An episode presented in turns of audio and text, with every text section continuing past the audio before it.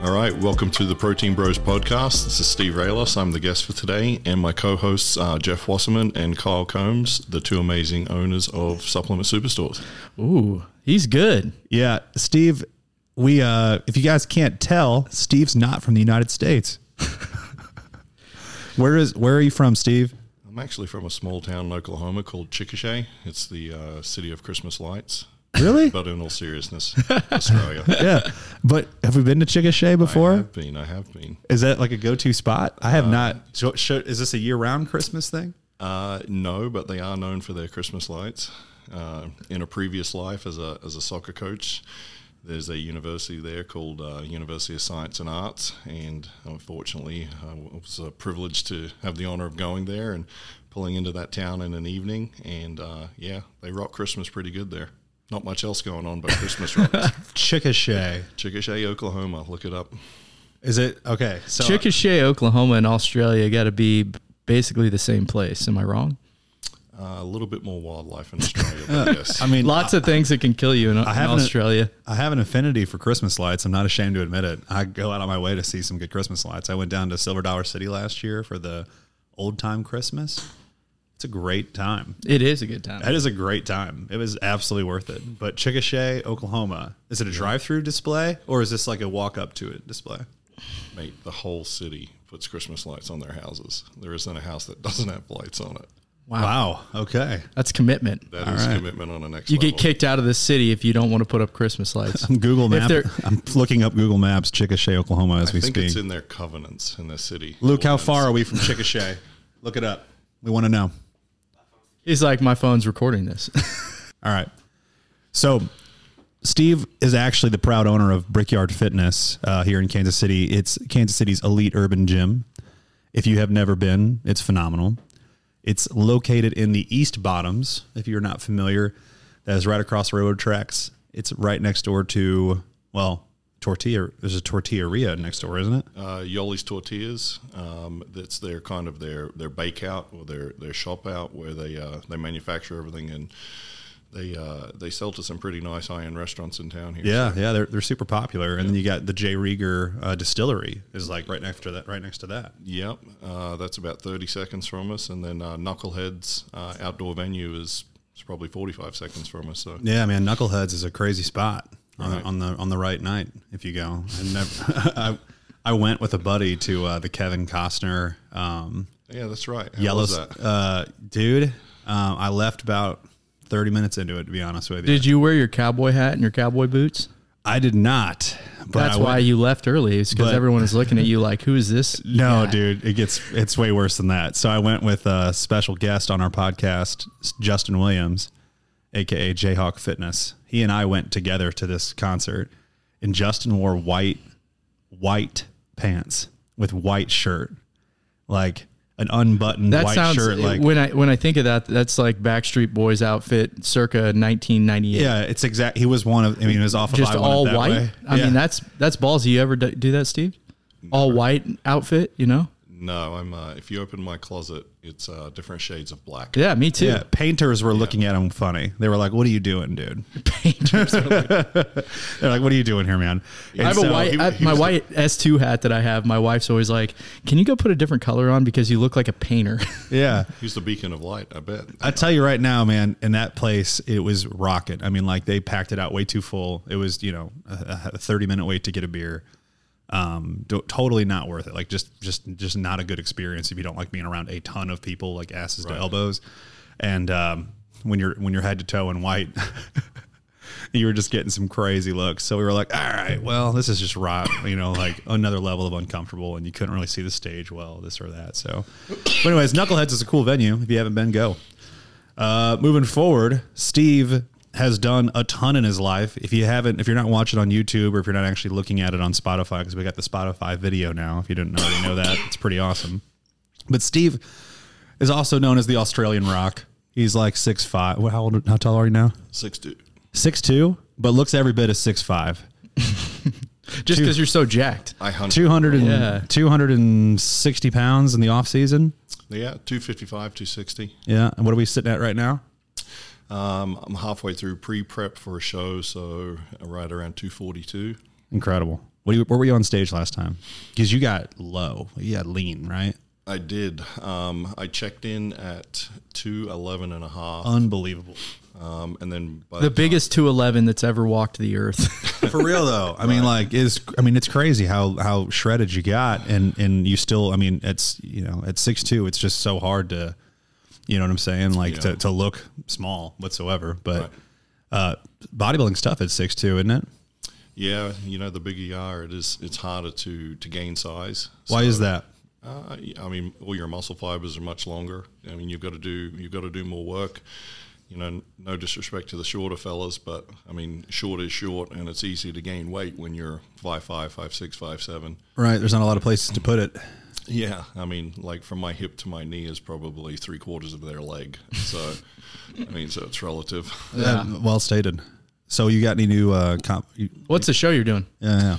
Um, my coach has me set up to do uh, Omaha in October, uh, and then hopefully, if all goes well, we'll turn around and get to pick which national show we want to go to. So uh, it'll either be uh, Masters in California in November uh, or Open in Florida in December. Okay. Nice.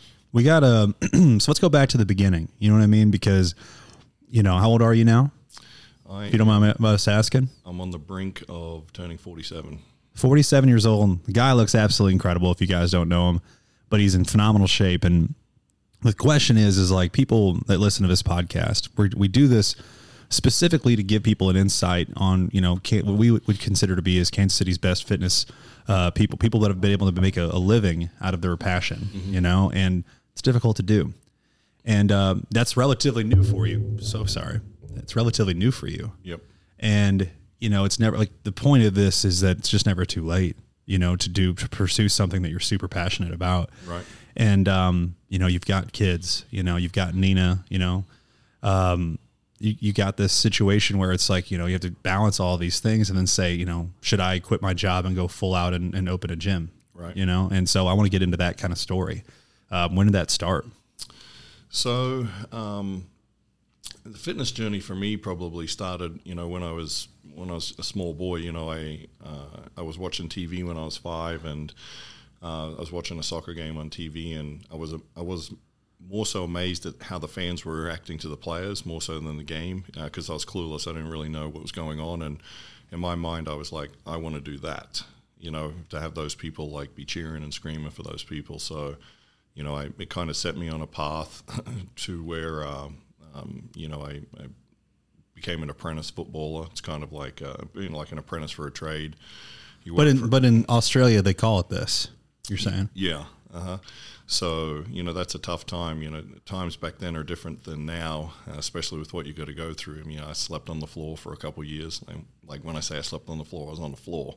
And, uh, you know, at the end of each month, you know, where the next meal was going to come from. But you know, how old were you when this was going on 16, 17, 18, Mm-hmm. it was that two year span to turn eight, you know, before you turn 18 and they offer you a pro deal. Is is so- soccer huge over in uh, Australia? It's actually the fifth tier sport. It's Really? behind uh, rugby league, rugby union, Aussie rules, cricket at the time, and then soccer. So, um, you know, obviously, uh, you know, just like here in the states, there's there's a number of sports ahead of ahead of soccer or what we call football. So, you know, it's it makes the graft even harder because the money, uh, you know, at that time it was decent, but still wasn't comparable to the other sports. So you know, so even as an apprentice, you know, the club's giving you two hundred dollars for food for an entire month, and you know, That's you- wild. Yeah, you know, so you know, you, you even if you manage your money well, you're running out of money at the end of the month. So you know, you've got to you got to be willing to do things, and you know, I, I remember, um, you know, going to fast food restaurants and you know. Stealing the ketchup packets because in Australia, like condiments and drinks, you don't get free refills or free condiments. It's you know you got to pay for it. Oh, that's why you left. yeah, that's, that's one of the reasons. Got to get out of here. So, uh, so yeah, I, I remember like you know stealing condiment packets, uh, specifically ketchup, and and at the end of the month when things were tight, you know, I'd, I'd put that ketchup in a saucepan with water, and I'd, I'd make tomato soup out of it, and I'd get through the last couple of days, you know, either doing tomato soup or you know ramen noodles, only using half a packet of the seasoning and putting the seasoning in the water and making like a chicken broth to get through the last couple of days in the month, and Holy shit! yeah man so I mean, so you know, the, being able How old were you here?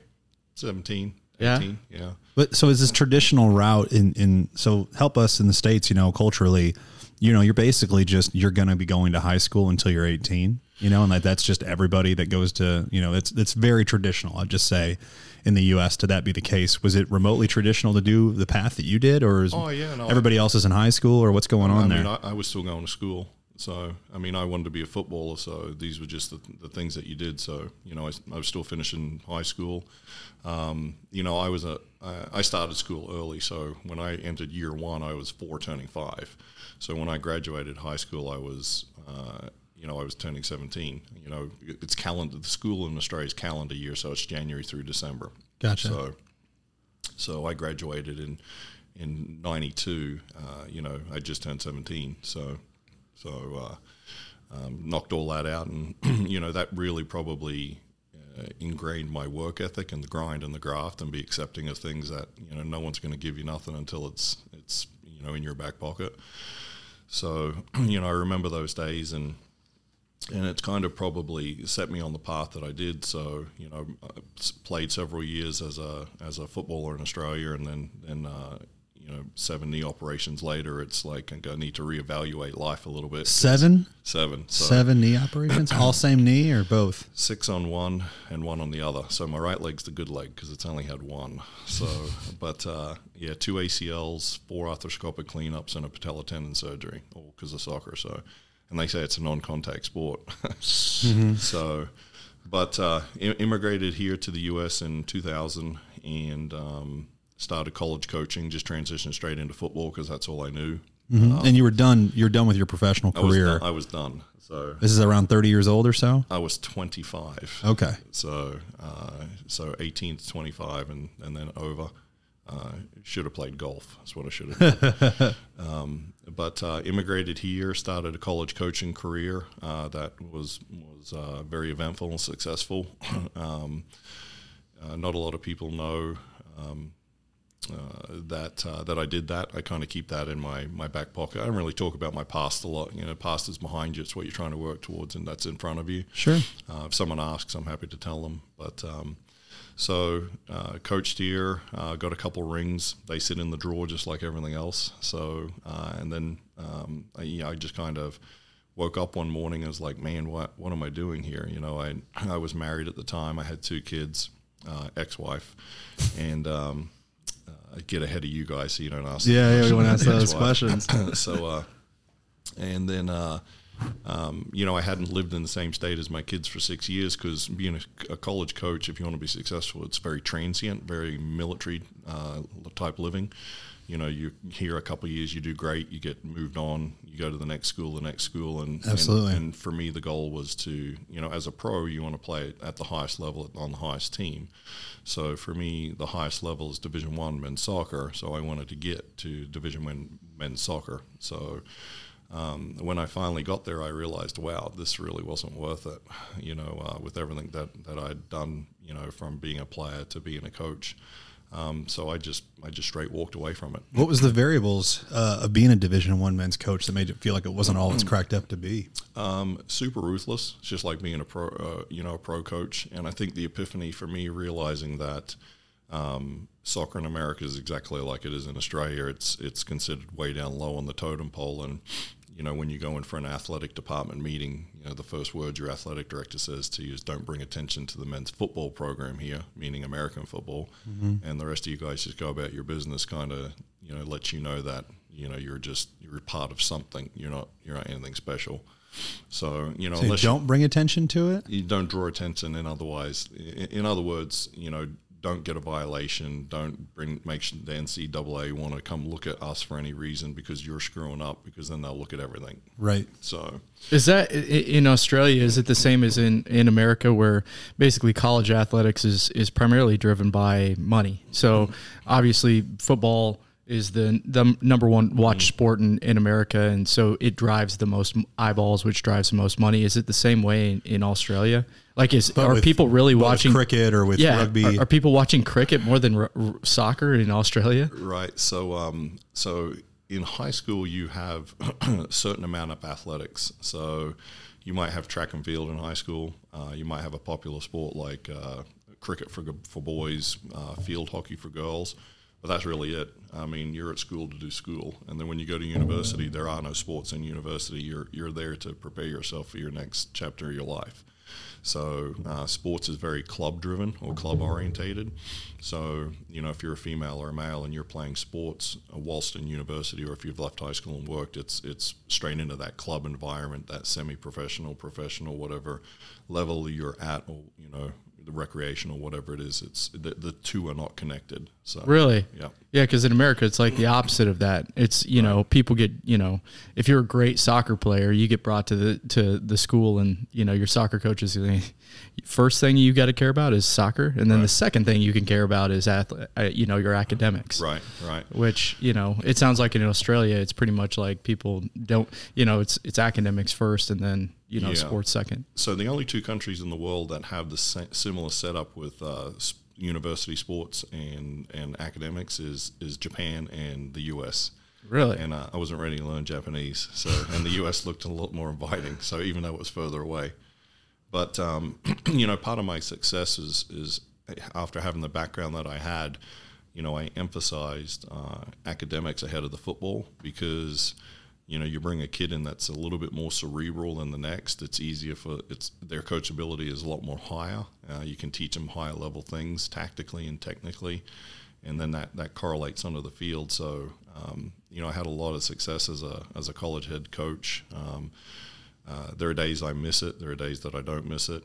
Um, you know, currently I'm helping out at Rockhurst University on a on a volunteer basis when I can, just to kind of you know keep my finger on the pulse a little bit. And Sure. you know, those days are good. Uh, but then there's also like you know the gym is the priority. So Is uh is is is soccer a, ce- a cerebral sport? Like when you watch soccer, this is just from uh, the outside looking in. It just seems like you know you have a bunch of guys. The best soccer players would be the ones who can run the fastest and have the best ball handling skills. But you know, in, in soccer, especially at that level, are there are there plays involved that you guys are calling? Yeah, so uh, soccer is is uh, mentally very high level sport. Um, you know, a, lot of people think it's just a bag of balls and away you go. Uh, it's it's actually not like that at all. Um, you know, when you play soccer, it's it's kind of like chess. Uh, you have to have the ability to think maybe three, four, five passes ahead. So the movement, uh, what they call the movement off the ball, has to be at a pretty decent uh, level because you've got to try to anticipate things. Uh, so now instead of being reactionary, you're you're actionary. You're you're causing the the movement. Um, where the U.S. struggles and why they probably haven't won a World Cup, and it's just my opinion. There'll be a lot of haters when they hear this. Is is that they've so heavily relied on the stronger, faster, bigger athlete. Uh, and they forgot about that, and it's like comparing checkers to chess. So the guy that, Our chicks won a, a World Cup, didn't they? yeah, purely on athleticism, Yeah. so, so um, uh, I'll tell you a story about the U.S. women's soccer team. So when I was out in California, um, they had a closed door training session before the last World Cup, and uh, in that training session, they played against a, a U16 LA Galaxy boys academy team. They crushed them. And Got the wiped. boys academy team crushed them. Yeah. crushed them. Uh, they couldn't keep up with them athletically. 16 year old boys couldn't keep up with them athletically. Boys are knocking 50, 60 yard diagonal balls across the field and just, just spread them out and lit them up. So, But f- soccer also seems like one of those sports where you know i- as soon as some as soon as a boy goes through puberty, he can probably play at a high level. You know, it's similar to like basketball almost, where you have basketball players. Hockey's a lot like that as well. I mean, you can play at a high level at 16 years old. right. Yeah, you know, as a coach, for me, it was, uh, you know, age was never a factor. You know, if you're good enough, you're old enough. Yeah. Um, so, you know, the whole like freshman, sophomore, junior, senior thing here, uh, a lot of kids get impacted. Like, well, freshmen got to sit, seniors get to play. Um, you, know, You had a I- best players play mentality there. Yep, yep. Mm-hmm. If you're good enough, you're going to play for me. I don't care how old you are. So, How, how does the coaching correlate uh, now? Because I know you coach athletes for bodybuilding, and uh, got to be very different, right? yeah, you know, um, for me, when we uh, when we opened the gym, it um, you know the coaching of the athlete really it it wasn't something that I thought about initially. You know, Nina and I.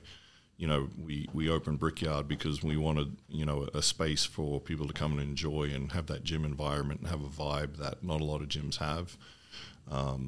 and uh, you know when we got into it, obviously we both competes. Uh, she competed uh, before I uh, before I did, and and when we got into it, people would keep coming to me and asking me, you know, how to do this or how to do that, and, and it was actually Nina that said, "Babe, you know, you should probably just start coaching people. You know, it's what you do."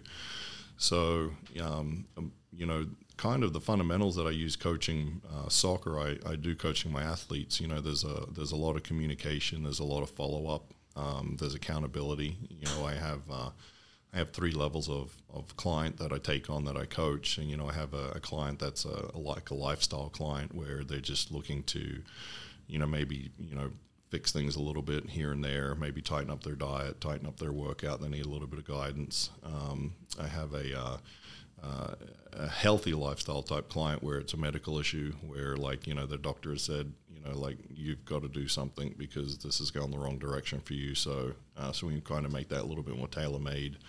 Uh, and then the third one is competition, which is probably the most stringent, uh, where the accountability factor is, you know, through communication several times a week and um, you know, I'm texting, I'm calling. You know, I might do a surprise FaceTime call to see what you're eating around a time that you're eating to make sure you're Damn. you're eating what you're supposed to be eating and stuff like that. So, What was a funny thing that uh, you've, you've when you've surprise FaceTime somebody? What is something that you've you've caught somebody doing, which is hilarious? at a McDonald's. No, no. So They don't so- answer, do they? Yeah, no. So I, I, I tell my people if it's not on the if it's not on the plan, don't put it in your mouth. Yeah. And um, I had a client whose numbers weren't moving, and I decided to uh, to, to call this individual uh, during a, a time when I thought that they would be eating a meal, and said, "Hey, how's it going?" And and they were like, "Good, just getting ready to uh, start meal number three. I said, "Awesome, FaceTime me." And uh, they were like, "Well, I'm not in a place where I can FaceTime." I'm like, I don't care. FaceTime me. Let me see what you're eating. And uh, they FaceTime on the meal, and there was all this like white stuff on top of their food, and I was like, Oh, ranch. I was like, uh, so No way. I was like, so what's that? Uh, Sour cream. I said, so what's that on top there? And she goes, oh, it's this amazing yogurt dressing I found. Yeah. I'm like, okay. I said, Bolthouse I Farms. said, can you send me the uh, name of that so I can look it up real quick? And and um, it was great stuff. But Was it Bolthouse Farms yogurt dressing? I don't remember the exact brand, Okay. but um, um, I asked her. I said, "How many of these meals a day are you putting them on? you putting it on all of them, or just like one or two? And she goes, "Oh no, I put it on all of them." So, uh, so he, she had blown up her fats uh, every day. She was probably drowning in 120, 130 grams of fat every day just from the dressing that she was putting on her meals. The meals were great. Meals were perfect. Yeah. It was just the stuff that was sitting on top of it. Oh, never mind on that. So Bolthouse It's Farms it's, dressing's fu- like it's funny how uh, people will take what you say and they kind of run it through their own filter and then they they decide like, well, you know, this probably isn't that bad. And and also, people can be pretty into the fitness industry and they, Yep. they get sucked in by um, marketing still. Right. So they'll walk down a, an aisle and they'll see. Obviously, it was a yogurt dressing. So what does most people think? Yep. Well, that's healthy. You know, I should be able to use that one because it's healthy Right. And uh, they don't even think to look on the back and say, well, you know, it's 40. ca- And a lot of things, it, it, for anybody who's listening too, you check the serving size because serving size is, is everything. A lot of on times, a- sauces specifically. a serving size on sauce, they'll do a teaspoon. And I'm like, a teaspoon? Yeah. A teaspoon. Like, who, there, there's absolutely nobody. I put a teaspoon on every bite. Yeah, I was about to say there's absolutely nobody that's using a teaspoon of this sauce, and they'll be like, "Yeah, it's only 40 calories per serving, but it's a teaspoon serving."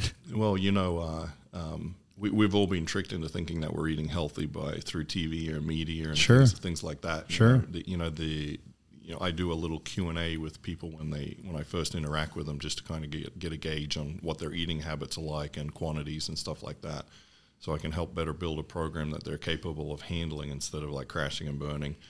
And um, you always get this, oh, I, I eat healthy, and then we start to break down the foods that they eat, and you know, it, it they are actually eating like like healthy based on what we know from the media. Uh, but then when you start to break the numbers down, it's like, well, you know, like for example, you know, a single banana is like 30 grams of carbs, and most of it's sugar. You smash through a couple bananas a day, well, you've blown up your sugars for the day, and, and you know those carbs are uh, are adding onto the list. People really, really don't like it when you tell them you can't have fruit. right? It's pretty wild. Well, you can, dude. You gotta have fruit. Fruit's vital to, to health. But what you what you're talking about is the the portion size of fruit. That's what I mean. Right. because the thing is, is you know, and this kind of goes back to yogurt. A lot, a lot of people will want to do a big bowl of yogurt, and they'll want to throw in, you know, All the additives. e- Yeah. every every treats. different piece of, of fruit uh, known to man. right.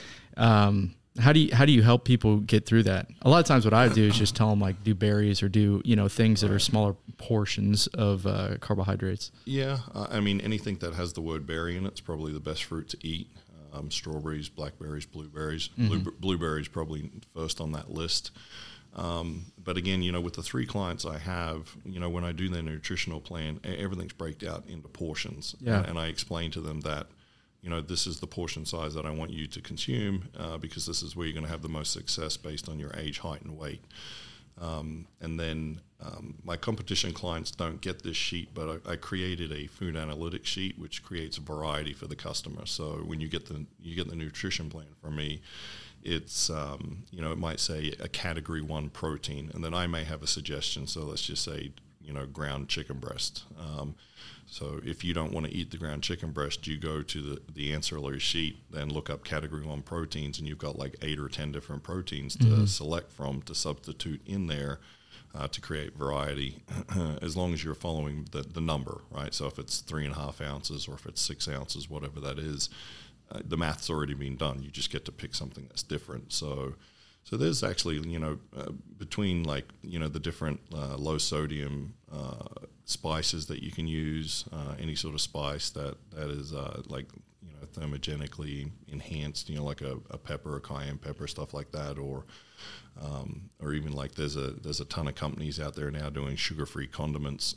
But even though sugar-free does not necessarily mean sugar-free, just saying they should say low sugar. Yeah, But um, you know, they it just offers so much more variety because really what's happening is, is is flavor gets taken away from you. The cleaner you eat, flavor gets taken away. So if you can if you can add add or create flavor, it just makes it easier to consume. And you can as long as you're tricking your mind or the mind, it's it's doable. Much, it's very much so. American diet. You know, outside of people who are focused on eating healthy, it's so hyper palatable Yep. that it it skews people's uh, perception of what uh, flavorful, right. Right. Because we're so used to having things that are high sugar, high fat, and when you have you know a donut, Right. you're like, this is great, and it, it you know it it basically makes it to where you have a banana and you're like, oh, this is just it's not as good, you Right, know, right. not as high of carbohydrates, no fat in it, um, and it's it's it's hard to basically bring people back and and get them. But in my experience, the more that somebody eats clean, the better the food tastes over time. It's wild how that works too. You know, I'll go a week of being really on my game as far as eating nothing but you know food that I that I made myself. Right. Right. Um, being a bachelor for so many years, I got so in the habit of just eating food out and getting it delivered, whatever.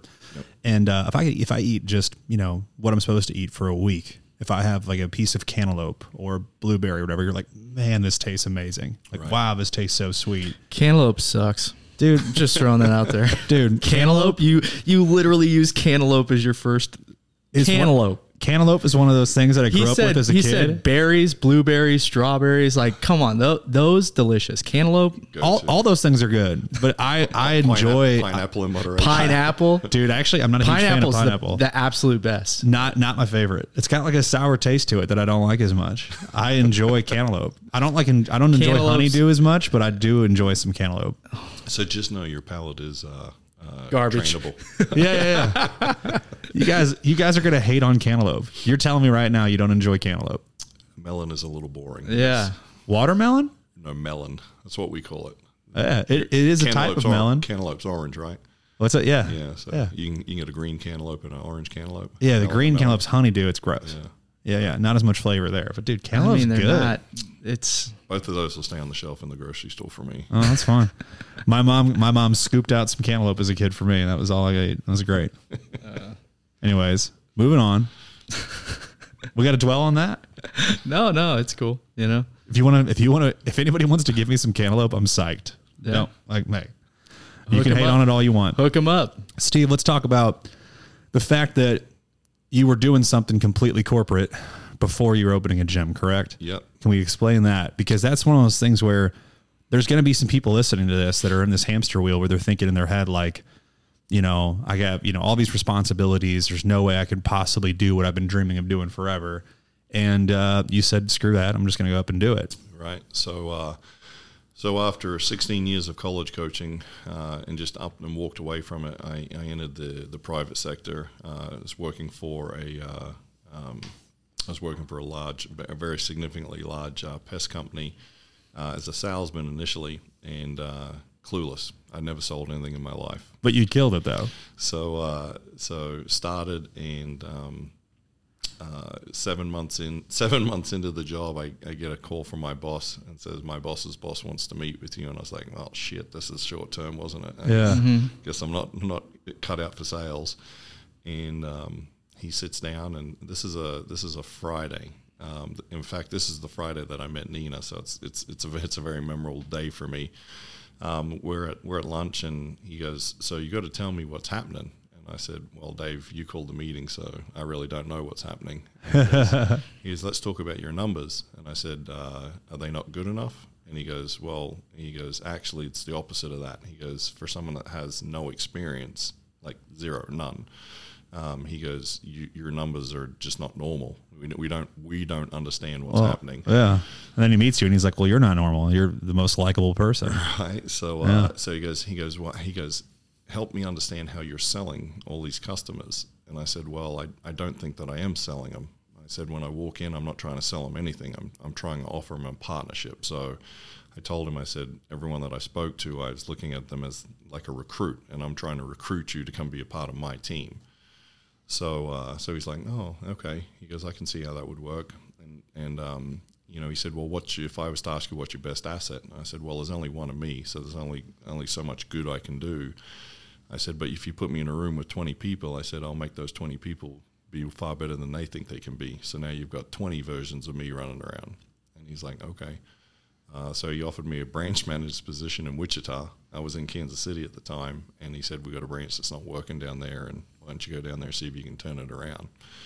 And um, I was like, "Sure." I said, "But I'll only do Wichita for a year." I said, "Then you got to bring me back." And I said, "Is that part of the deal?" And he's like, "Sure." So went down to Wichita and um, knocked it out the park. It was it was probably done in six months, seven months, and just kind of hung out there for the last three or four months. And um, at the by this time, I'd already I, I met Nina that Friday and moved to Wichita Monday. So uh, I met her a couple times between there, coming up to visit friends, and and um, uh, you know we started dating, and you know I was driving up at that point every weekend, and I said, look, you know we're we're at a year it's time to move back to Kansas City. I've, I've got companies, which I, I did. I had companies reaching out to me, you know, wanting me to come work for them, and I think mm-hmm. I think they they tried to call bullshit a little bit on my, you know, me telling them that. So they're like, well, you know, we can't move you back. We've got to keep you here, keep you here. And I said, I just told them like, you've got 30 days. You know, I'm on salary that you're considered. You should have been like, "Have you guys been to Wichita? Like, it's been a year. A year is long enough." I've done what I needed to do here. Yeah. Yeah, ja- I'm ja- from Wichita, by the way. so- jail jail sentence served. So, uh, um, and I I, just, I genuinely think that they thought that I was I was bluffing, and and I got three days out from the thirty days, and I started packing my stuff up, and they're like, well, what? And I was like, well, I gave you thirty days notice twenty seven days ago. So yeah. I said, if you can make magic happen in three days, otherwise I'm out. I can't believe like the level of sincerity in which you speak and, you know, what you'd done and how hard you worked that they really just thought that they could just pull this bullshit. Well, that's big business. When you're a billion dollar company, you can do whatever you want.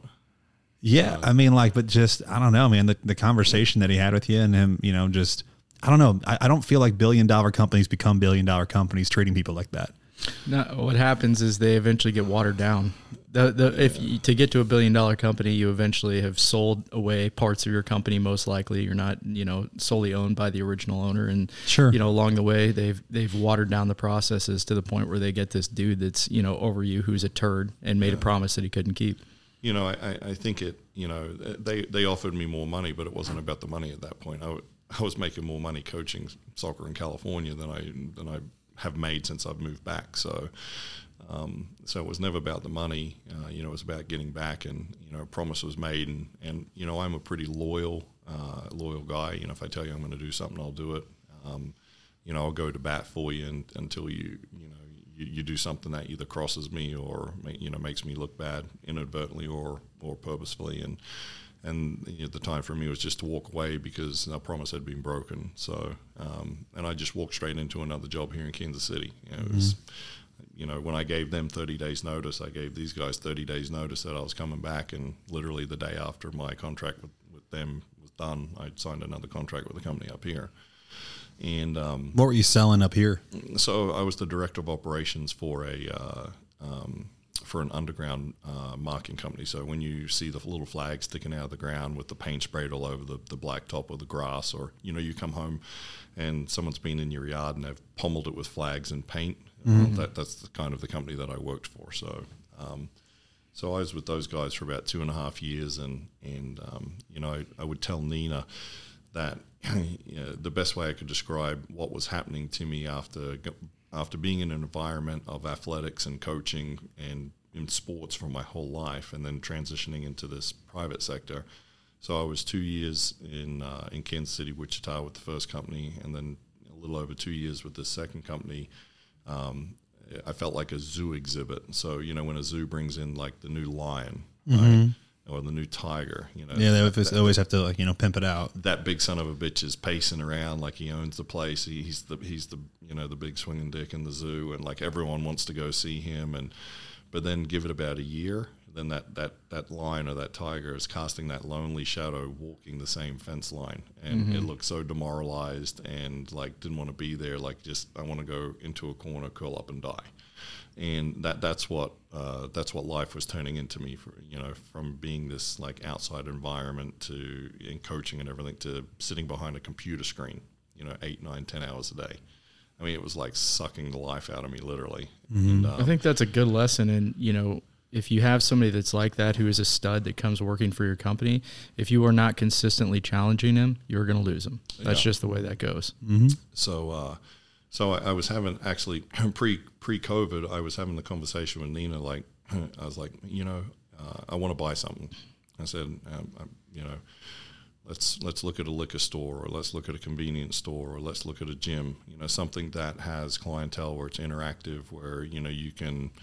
Uh, you, you know, you can meet people and Yeah, be the face, if you will. be the face of the business. So we met with a couple uh, gym people, and um, you know the, the the price was well. I just felt like the price was too high, and uh, um, Where were you guys looking as just to, to give our listeners an insight as to how this process goes? yeah. So we live in Leawood, so I wanted to initially stay close to the community that we we had known for a really long time. A lot of people know Nina and I uh, down south um, where we live. You know, we worked out at uh, at the the old gym that we that we worked out at Lifetime. You know, everyone in that gym knew who who. Oh yeah, were. you guys were consistent as hell. Yeah. you know, So, day in uh, and day out. um, you know the restaurants that we went to. So you know we had a, a you know a decent group of people that if we went somewhere we knew someone and we could have a drink Sure. with them or whatever. Um, so we looked down south and we you know we just couldn't find something that that for me that was workable. The rent down south is just silly. Yeah, the rent and and then uh, you know you can't. I don't think you should be selling a business on clientele because at an, any minute your clientele could walk out with the previous owner. You know, let's let's come up with a number and and then you know go from there. So we kind of just you know shied away from it a little bit, and, and then COVID hit, and uh, I I was placed on staff reduction because I was you know one of the highest salary people at the company I was at, and, and then Nina, you know, she uh, obviously all the schools shut down, so she was working as a, a administrator at a school, and um, you know we just kind of looked at each other and said, "What do you want to do?" And uh, uh, it was her mom that actually said, "You know, I've, I've got a space. Why don't you build your own gym and uh, come look at the space?" So we went and looked at the space, and you know, we were walking around, and if you saw the space before what it looks like now, you would you would never think that there would be a gym going in there. Oh, we got to we got to get some before pics because I remember seeing it, you know, halfway through, yeah, and I was just like, "Holy shit!" so like you're trying to imagine walls not being there and walls being here and like add-ons and The building alone was over 100 years old, right? yeah it's part of the old uh, it's part of the old uh, original distillery where they they made all the alcohol and re, where the J Rieger uh, uh, is now is is actually where the bottling plant used to be uh, in the buildings um, in Guinotte there that, that Nina's mum owns that that's where all the liquor was was made um, and then when prohibition hit uh, they ran ice through there, and they ran all these other things through there, and then then there was you know a big flood happened down there, and so, but yeah, the, like so for example, the buildings down there are over hundred years old. So we- we've we've tore some of the plaster off uh, off one of the walls to expose some of the brick that's over hundred years old, so that way you can see it. It's really cool to have a gym that's you know Kansas City that that era of Kansas City during Prohibition, um, when Pendergast you know basically ran the city. That's such an interesting. Uh, It's Wild West here, man. yeah, it was like the Wild West. They called it the Las Vegas or Sin City of the Midwest. Right. And uh, it's really cool that you have a gym that basically was such, or you have a gym in a building that was such a big part of that. You know. Yeah, we felt uh, we felt a little bit guilty on in one of our rooms. Uh, you- they still had the original rail tracks in there that came from outside of the building into the building, and and uh, we had to uh, we had to level the floor. So we had to put. Uh, uh, I refused to put concrete straight over the top of them, so we put a plaster over the top of the train tracks first, and then and then put uh, the concrete over the top of the plaster. So if anyone ever wants to get to it, they can get to it without without too much trouble. But uh, Cool. but uh, yeah, so um, you know, we, we went down, looked at the space, and um, you know, we started talking while we're in the space. Oh, you know, what about if this was here and this was there, and then we kind of we put uh, together a vision board and a business plan, and you know, kind of ran it through through a couple people, see what they thought, and and uh, and then we just kind of had a holy shit moment. Let's do it. And uh, we ended up we t- we flipped the space uh, in 14 weeks. Dude, so quick. It's So- crazy. so yeah, we were in there. Um, I mean, we were in there every day. It was like for for us, Brickyard Fitness started in in uh, in June, and when construction started, and right up to the day that we were opening. I mean, we were, you know, it was a it was a dream flip. To be honest with you, uh, with the exception of uh, um, with one incident that took place with uh, with our mirrors. Um, uh, but you'll have to come in a brickyard to hear the story because it's a visual story. You need to, you, need have to see it. You have to see it to believe it. Um, but uh, but yeah, it went really well, and then we opened in August and and uh, This is August of 2020 or August August of- of 2021. August of 2020. So uh, so we're either going to turn out to be geniuses by opening this business in a full-on pandemic, uh, or we'll, we're fools. But I think we're geniuses because we're still here and we're plugging away and coming up on two years. So It's exciting, man. you know, There's a really crazy. I mean, I know this is a plug, but I mean, like at this point, I want to, I want, I want our listeners to hear this because um, I know you guys are just launched this crazy deal for May, and this is going to come out in May. So, what's the deal that you guys have going on at Brickyard for people that actually want to try it out? Yeah, so you know, people want to always get ready for the pool, the the beach, summer, everything like that. So we're doing a May a May membership sale where uh, we're offering it's twenty nine ninety nine a month plus tax for a year commitment, and uh, our, our regular membership's forty nine ninety nine. So it's it's a pretty big cut. Uh, you know, uh, come in and check the place out. First visit's free on on Nina and I, and, and if you like it, sign up and, and let's get going. Be part of the Brickyard family.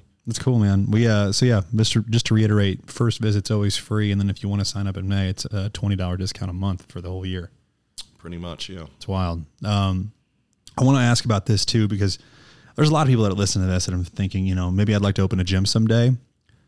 Tell them about why they shouldn't want to open a gym someday, and then tell them about why they should. You know what I mean? Like, what's the cool takeaway, and then what's also pros just like and the sh- cons. the shit you never thought of until you owned one. You know what I mean? Okay, so it's always good to start with the negatives and finish with the positives. For sure. So uh, the negatives is uh, the first 127 days we were open. I was uh, I was working 110 hours a week. So to put that in perspective, that that would be th- nearly three full time jobs that you have to work through the course of a of a week. Um, And you were just working the. Is this working the the desk to, to Uh, ensure the- that you're greeting every single person that walks in? Yeah, part part of uh, part of what Nina and I have created there is is we know the name of every person that walks in that in that door. So it's very personalized. We we want to build a sense of community, so that way you know we, we know who our members are, what they're about, and everything like that. And and I think they appreciate that. Um, you know. Uh, we go above and beyond for, for people that are you know need have special needs and stuff like that. So, you know, we have a we have a member that recently she broke her leg, uh, but she was still coming into the gym. And every time she'd get to the gym, you know, we'd say, "All right, Joe, what's up? What are you working today?" And we'd go set all the equipment up for her, so that way she didn't have to try to lug stuff around with crutches and, and so forth. So she basically came in, did her workout, and we packed up after her, and she left. So That's awesome. so you know, just stuff like that. You know, I, I'm a firm believer that that you know it's the details that matter. Absolutely, man. Um, negatives, you know, when you're a business owner, you're tied to your business 24 7. I mean, literally twenty four seven. In uh, in two years, we've not really had any time away from the gym whatsoever. And if we have, it's still been fitness related, and it's not been like oh, It's it's been you guys going to compete yes, pretty much, you or watching your clients compete. right. So um, so still still tied to the gym. Um, positives. Um, every time I go to work and I pull in through the gate and I look at the sign, that's my sign. That's Nina's sign. That's our sign. That's something that we've created and, and built with, with our own hands, literally. Um, you know, if you're if you're invested in your product and you're willing to put the time in and uh, and and not take any money from it uh, initially, uh, I think the positives will always come on the back end. Uh, I think sometimes the negative on on people that open a business, they want to make money straight away, and that's not real world. That's different. Delay gratification. Yeah, you know, I, I, I, I- use this. The, it's the matrix effect with everything. Everyone wants the red pill or the blue pill, and they want it yesterday. Um, and you know, I, I didn't know this when we opened the gym, but um, typically gym turnaround for profit and successibility doesn't actually start until your third year in business. So it's even longer than most businesses. They say like, you know, if you can survive your first two years, you've made it. Well, in a gym, it's three. So th- there's another kicker on the backside that you got to you got to go a whole nother year. So, With that being said, what's next for Brickyard then? um, you know, for us, it's day to day. Um, You know, obviously, we want to uh, we want to increase our, our clientele. Um, you know, we do we do these vendor boot camps, which is is kind of unique, where we bring you guys in and and um, some other vendors, and it's kind of a theme to boot camp. So, like for May, it's it's our second annual like uh, superhero mayhem boot camp, where you know the workouts revolved around like all the Marvel and the DC characters and stuff like that, and And making it fun. and making it fun. Yeah. So, uh, and then uh, you know, just to grow the Brickyard brand, it, it was amazing. Uh, the show that we just went to in St. Louis, where we had uh, competitors competing, um, you know, not even lying about this, there must have been 20, 25 people in the audience that had Brickyard Fitness shirts on. Very cool. Yeah. So, Yeah. So, you know, uh, not not being biased, but I've been told our logo is pretty cool. So it's, it's Yeah. it's just you know getting our brand out there and networking as much as we can. Um, Speaking of the logo, let's tell the story behind the the dog and Brickyard Fitness's logo. So the dog is actually the star of the gym. It's not Nina and I. People tell us it's Nina and I. It's not. It's the dog. So uh, uh, the dog in the logo is is Jet. Um, uh, she's our Italian Mastiff. Uh, she's a cane Corso. Um, the image in the logo is actually a, a photograph taken of her when she was four months old, standing in her backyard. She's actually looking at the neighbor's yard. There's a dog in the neighbor's yard, and uh, our logo guy imposed the, the the photo of her out and kind of inserted it into that logo. And the minute Nina and I saw it, we are like, yes, that's it. That's you know, we wanted kind of an old school round logo, kind of like the old, old boxing gyms used to have round logos and stuff Absolutely. something that's that's clean, simple, um, you know, appealing. Um, we have a secondary logo, which is just a letter B that has her in in the center of the logo, then with just a little BYF off to the side. That's kind of a secondary logo that we haven't really even released yet. But uh, but our primary logo is, is all about the dog and and uh, and the gym. So Very cool. and she's there every day. So uh, she she uh, she's having some time off now. She she's just going through her second heat cycle, so she's a little finicky. But she's typically there every day. She goes down with Nina in the morning, and Is she gonna have some babies anytime soon? no babies, no babies. So T- question for you now is: uh, Do you guys have any plans on or thinking about maybe a Brickyard Fitness too? Um, you know, we, we've talked about it. A lot of people uh, have approached us about opening the concept down south. But for Nina and I, we, uh, um, you know, for us, it's important to get the first place set up uh, so it's self sustaining. You know, uh, it, it, I feel like we would do a disservice to the second location and even the first location by doing that before it's it's ready. Um, once that's self-sustaining, we have opportunities with where we're at to expand. Um, there's some space there that we could utilize that we, we haven't touched yet. Um, you know, to create you know maybe a different space, um, something with a little bit more power or more CrossFit or something like that. So, so we have the ability to uh, enlarge the location where we're at currently uh, before thinking of a second location. I like it. Have you spent the last um, you know year or so delegating more responsibility to other people and also um, doing things to scale the business um, to make it more reasonable for you so you're not having to work 110 hours a, a week Yeah, so uh, so I've scaled down to about seventy uh, on, a, on a good week. So, um, but yeah, you know, we're we're slowly as we grow. That gives us the ability to uh, you know have a trainer close or you know seek someone that's you know trying to make a little bit of money and and um, uh, you know be successful like you know trying to get new clients and stuff like that you know N- Nini and I we never we never opened the gym because we were trying to you know become famous and, and make make all this money you know Yeah. it's never about that for us and you know we tell our trainers that come in like you know this is your playground this is an opportunity for you to make as much money as you humanly can it just depends on how hard you want to work yeah so, you know, and if you're willing, if you're willing to graft, the space is here. You know, and we, uh, you know, as owners, we don't really micromanage. We're pretty relaxed as as it goes.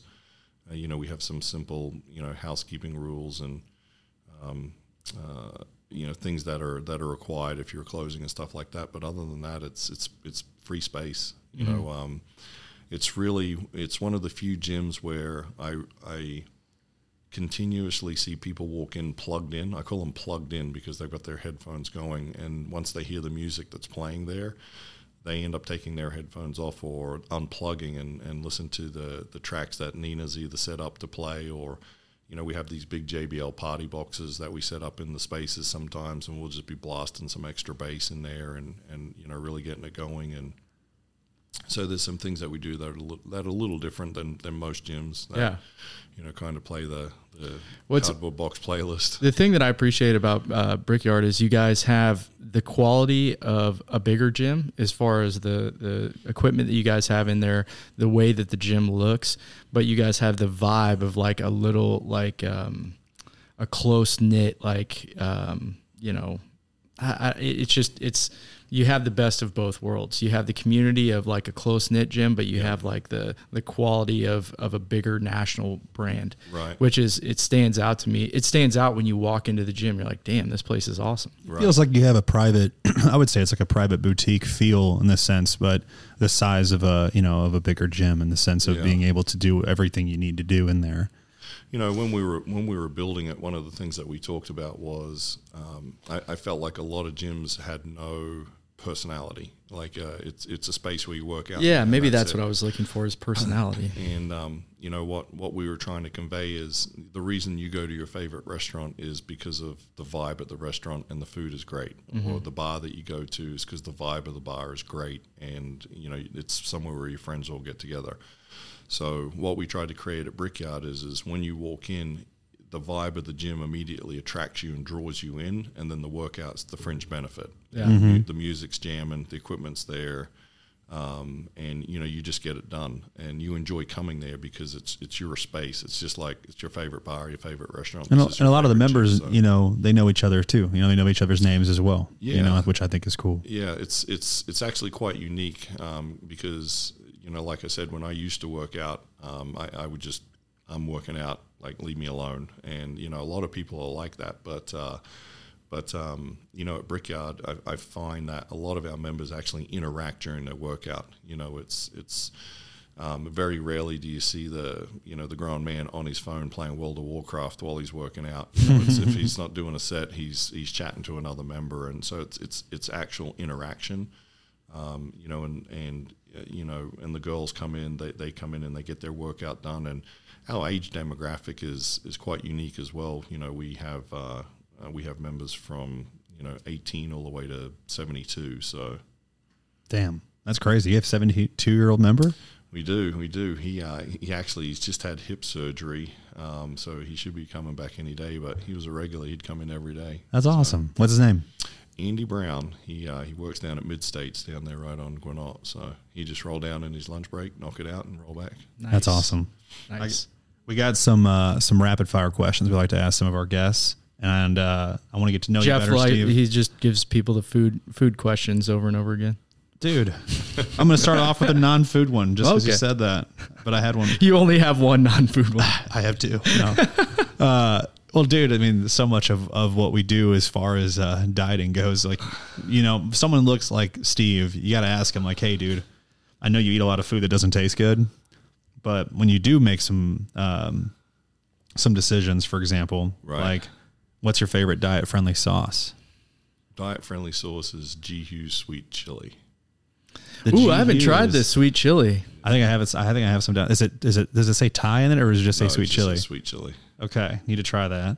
Favorite fitness apparel, Uh, the Rock Under Armour gear.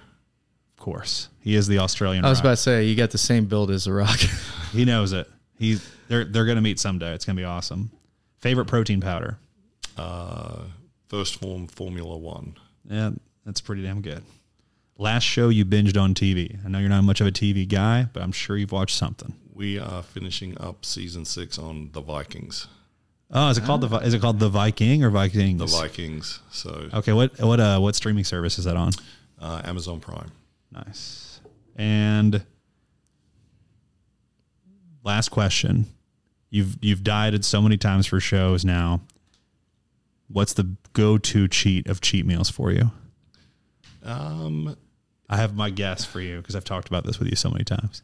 yeah, I, I to be fair, um, you know, a good fat old cheeseburger with fries is Yeah. is uh, is uh, is probably my go-to if I if I had my choice. Um, you know, I leave it up to my coach. You know, my coach says go get a cheeseburger. I get a cheeseburger. He says go do a cheese pizza. Go do sushi.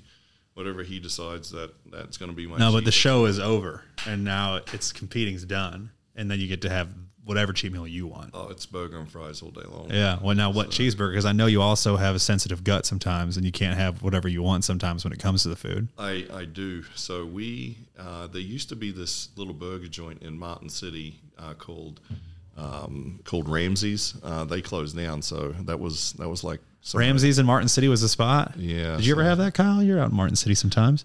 I'm in Martin City all the time. Yeah, Ramsey's it just shut down It not too long down. ago. They, they replaced it with a, a store called Penny's Bakery. I felt like someone cut my finger off when they closed that store down. So, Oh, but, but is uh, Penny's Bakery good? I mean, like, I love a good bakery. Dude, it's right down the street from the original Jack Stack. It's literally right there. I've never tried it. They've just opened, but uh, Nina and I found a, a new place. Uh, it's called Smitty's Garage. Oh, very familiar. Yeah, so they have a, a double bison burger there with cheese and sweet potato fries, which is pretty clutch, That's a great concept, isn't it? right? Yeah, Smitty's Garage is a, is a chain, but they make they make good stuff. It's actually uh, it's in the Ward Parkway Shopping Center. Oh, I got a question for you. Uh-huh. Growing up in Australia, what's the scariest animal that you had to deal with as a child? Snakes all day long. Snakes. Yeah, How often do you come across You're, a you're snake? more scared of snakes than spiders. Like, dude, I'm. I don't want to see one of those tarantulas you guys got over there. you know what's funny is like I'm not scared of them um, because you know when you're a kid growing up, you're actually taught how to like handle all those. Like when you're in school. Oh, that's that's unique to Australia. Yeah, You so- have a, a survival class. in elementary school they teach you. We have like fire drills and tornado drills. You guys have snakes. Yeah, right. Um, but um, you know, really, the only reason someone gets bit is because they're they're doing something they shouldn't, or they're stepping somewhere where they shouldn't, or putting their hand somewhere where they shouldn't. You know, it's not like snakes and spiders are actively looking like I'm going to bite this son of a bitch today. You know, so For sure, So, Sure. But um, you know, I remember being a I remember being a kid, and uh, we had a Doberman as a dog, and I was I was vacuuming the pool, old school vacuuming where you got to like Yeah. connect the hose to the the vacuum uh, part that connects to the the Yeah. long the long um, staff, and then you got to plug it into the filter box, and so you're always dragging this big ass heavy hose around as you're cleaning the pool, and sometimes it runs across your feet, sometimes it doesn't, and and you know I'm I'm cleaning the pool and I feel this thing go across the top of my feet and I'm just assuming it's the hose and and you know our dog is going absolute balls to the wall like losing its shit and I'm like man what is wrong with this dog I can imagine you like having headphones in, listening to music or something. You know what I mean? and I and I look to my left, and my dog has got this snake bailed up about six feet away from me. And what had gone across the top of my feet Was a the snake. and not the pool hose. And we have a snake in Australia called a king brown. It's actually, I think, either one or two most poisonous in the world. And this thing was probably maybe seven or eight feet long. You know, Holy every every, every shit. bit every bit as thick as the pool hose, which is probably two inches in diameter, two and a half inches in diameter. So I kind of had a holy cow moment. But we always kept a square nose shovel uh, outside by the garden shed because that was the apparatus of choice Kill- for dispatching these things. And, Yeah. and um, and uh, I remember going and getting that shovel, and it took me a couple whacks, and you know, I finally, I you know, decapitated this thing, and you know, my old man's coming out, comes outside because he can hear the shovel blade hitting the concrete, right? Yeah. And he comes out and he goes, "Oh my God, what have you done to the concrete?" And I was like, "The concrete, see what's see what's here?" Because a couple times I kind of went down instead of going straight down, went down an angle. I'm a little kid, I'm pissing my pants trying to kill a Yeah. snake.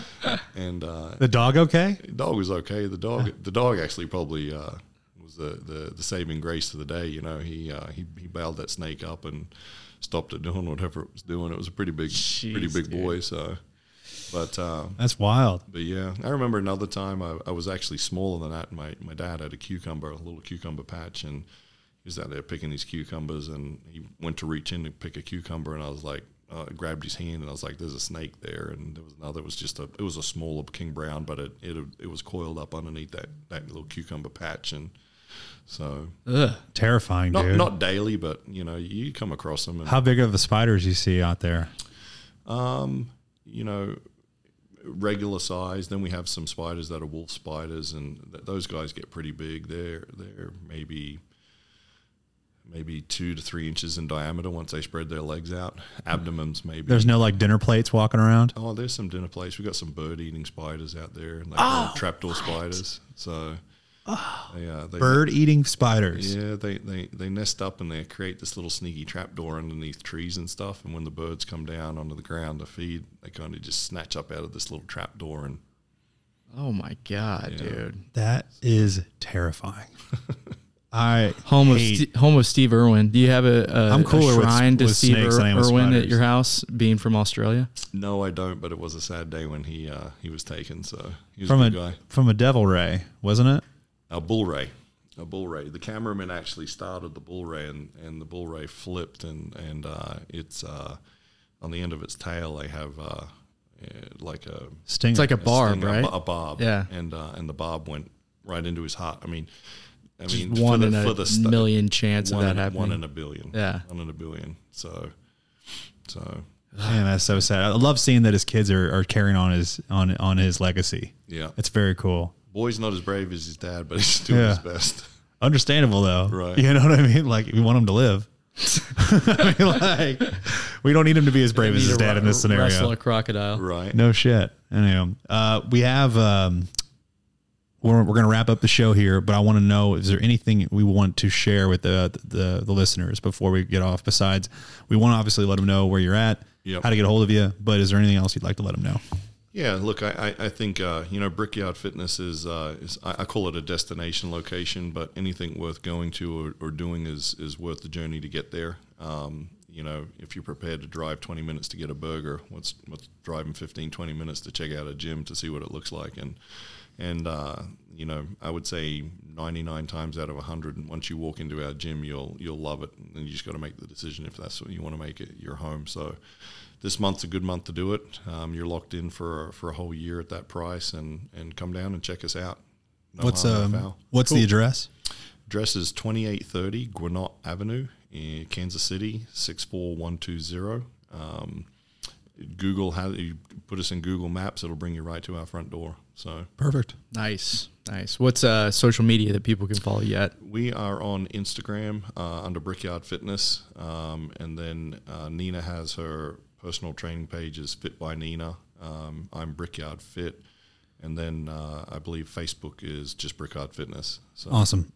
Appreciate you guys coming on and uh, and telling the story today, Steve. We have uh, our our Protein Bros T-shirts that are available in all seven of our Supplement Superstores locations. Make sure you guys swing by and grab one. All you have to do is show them that you have subscribed to the podcast, and that is on the house. If you are not located near a Supplement Superstore, you can give a call to any one of them, and they'll ship one out to you, or find it on our website, proteinbrospodcast.com. Cool, cool. Thanks for coming on, dude. It was Absolutely. great conversation, man. Appreciate, it. Appreciate the invite and your time, guys. Appreciate you, man. Talk soon. Thanks.